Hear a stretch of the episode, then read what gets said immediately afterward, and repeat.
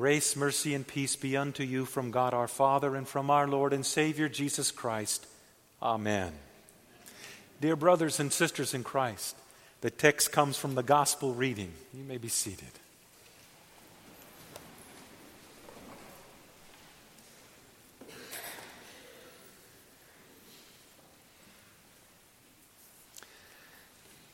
I have to admit, I've been thinking And I'm convinced that certainly it's more exciting, without a doubt.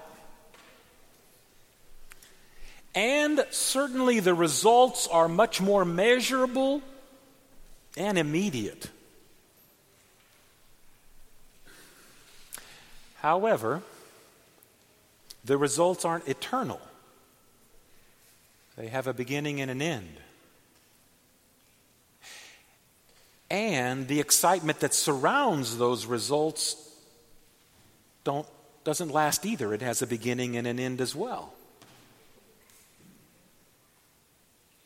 That is just a brief thought on the healing of the body as compared to the healing of the soul. We'll get to that in just a moment. Mark that in the back of your mind.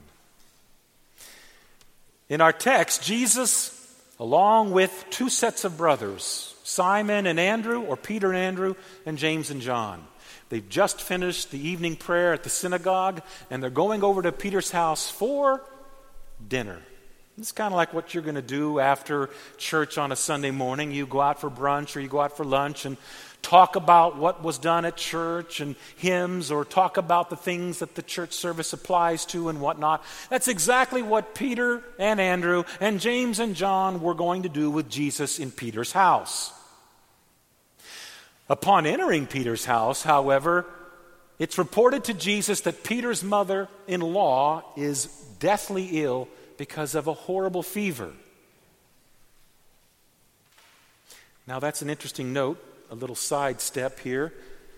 Peter, in order to have a mother in law, has to have been married, which makes it very clear that if the Roman Catholic Church claims Peter as the first pope, the first pope was, oh, yeah, married.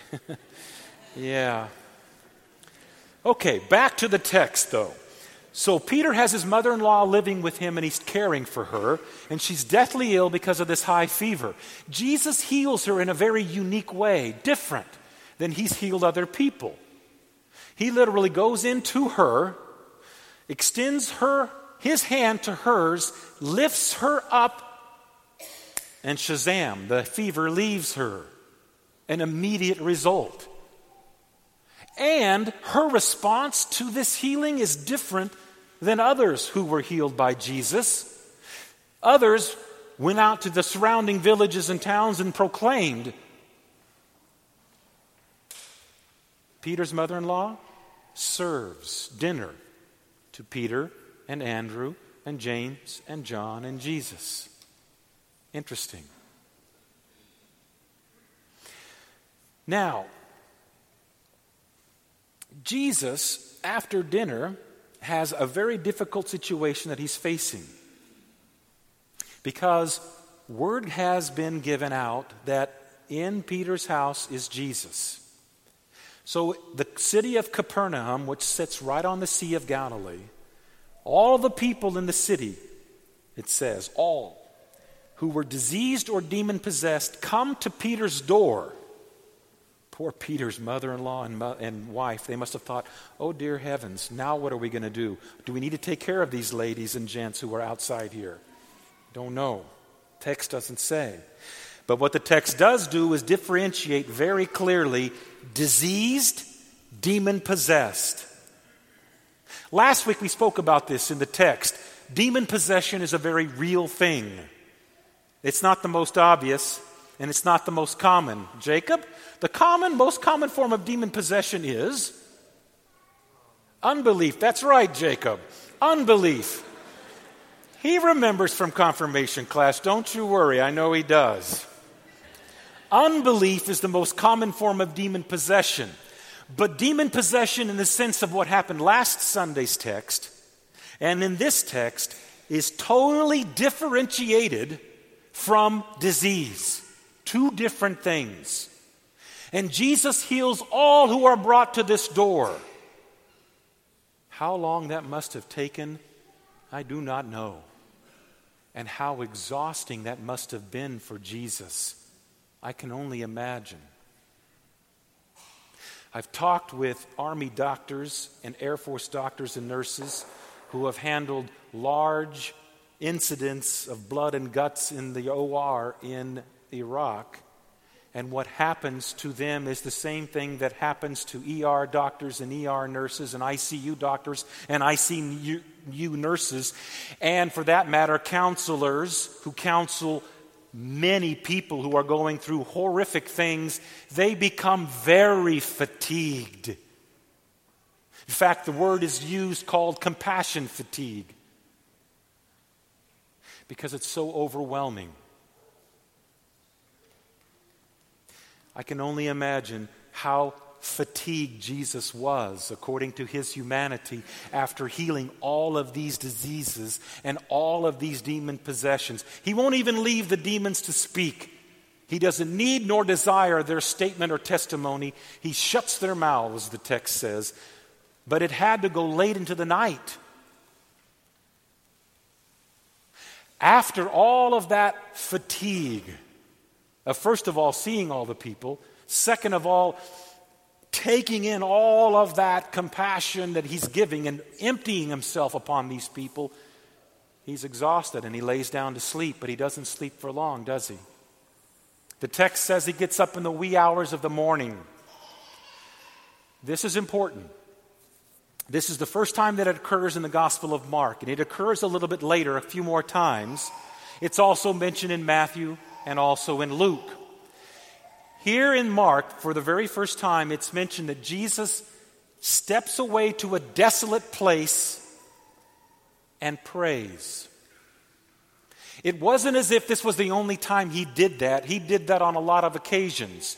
And it wasn't as if only those occasions that are mentioned in the scriptures were the only times he ever went to a desolate place to pray.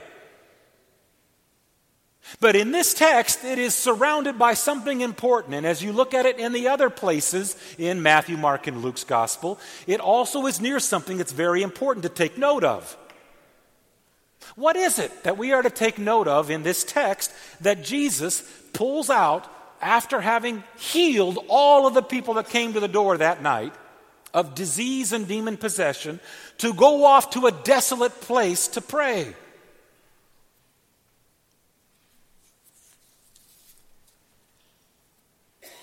Because he has to make a decision,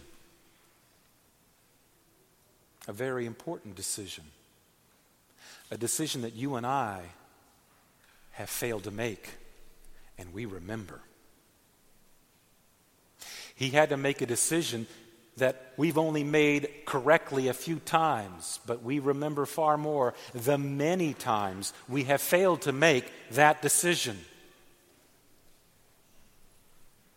Now I bring in what we spoke about at the very beginning healing of body and healing of soul.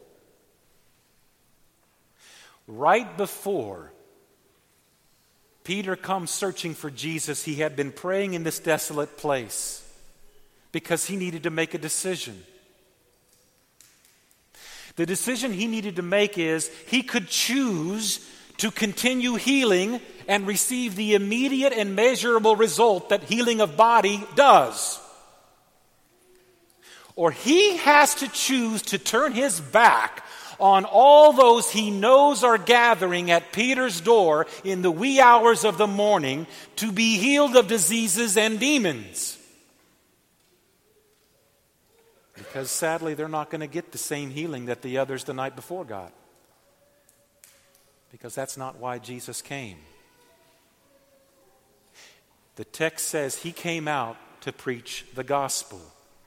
He came out to change people's souls not their bodies. The healings that Jesus did, and he did many, were important because they showed the sign that he is God in the flesh. For no one can do that except God in the flesh. But that was not why he came, just to be someone who heals your body but doesn't heal your soul. He would be lauded by the world if that's all he came to do, wouldn't he?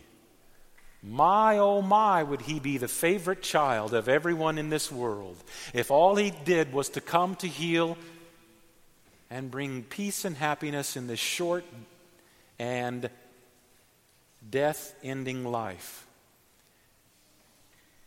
That's the kind of decision that you and I have been faced to make. You've made the right decision many times in your life, but many times in your life you have chosen the easy path just as I have. The path that doesn't want to be the different one. The path that doesn't want to live with the truth. The path that doesn't want to proclaim the truth to someone you love who will be upset at you for proclaiming such truth. You don't want to deal with the consequences of standing up for the right thing. You and I have remembered far too many times we've taken the choice that brings immediate gratification and not the one that has eternal consequences. For you, for you, and for all those times when you and I did not choose truth God chose it for us in Christ Jesus. That is why this text is so profoundly important. The decision that Jesus had to make out there in the desolate place as he was praying is that he knew what was he facing but a whole nother group of people gathered at Peter's door to be healed of diseases and demons. And Jesus had to walk away from that group to do what he came first and foremost to do to save their souls.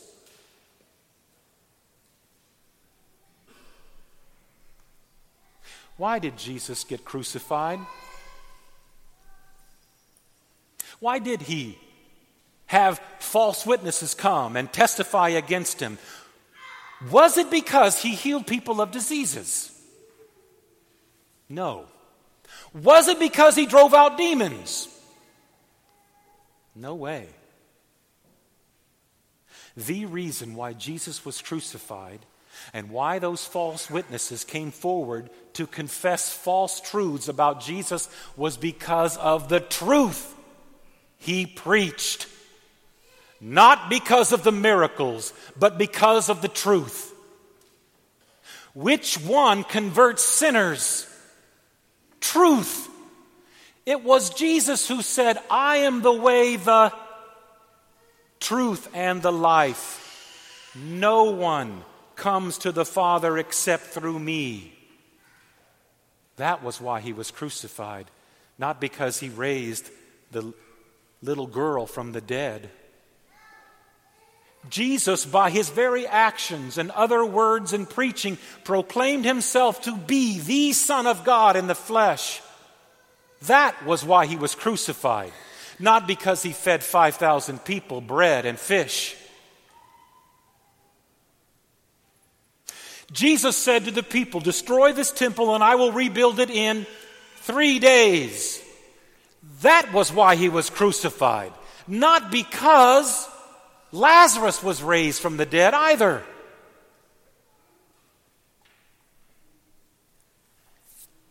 Will the world hate you because you love the world and are kind to it? No. The world will hate you because of what you proclaim as truth.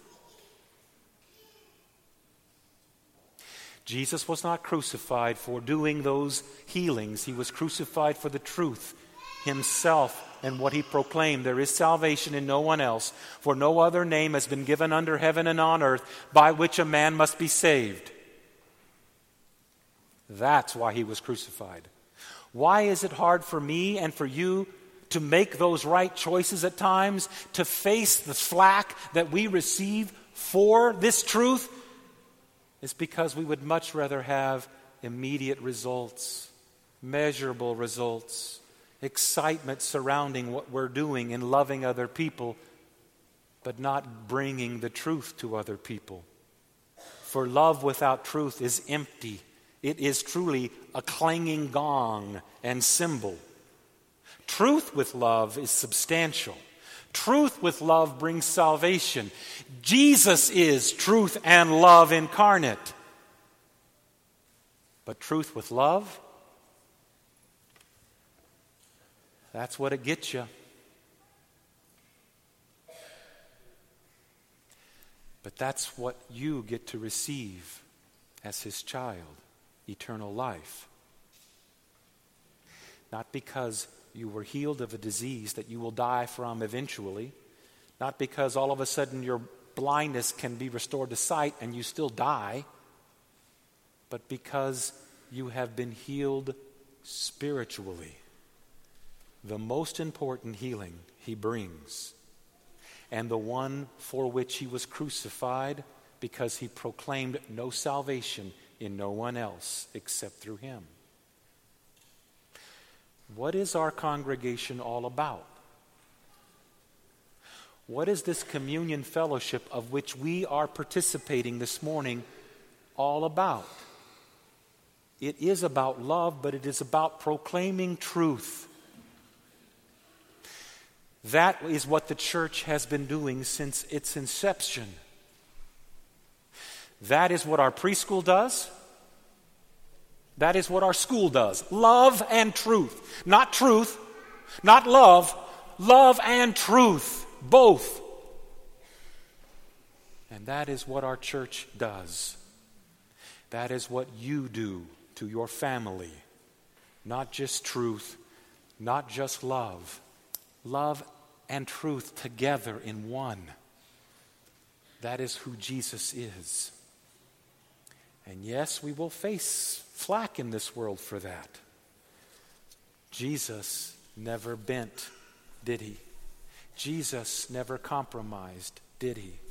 Jesus always fulfilled what he was to do for you and for me, that we might find refuge in him where there is no condemnation.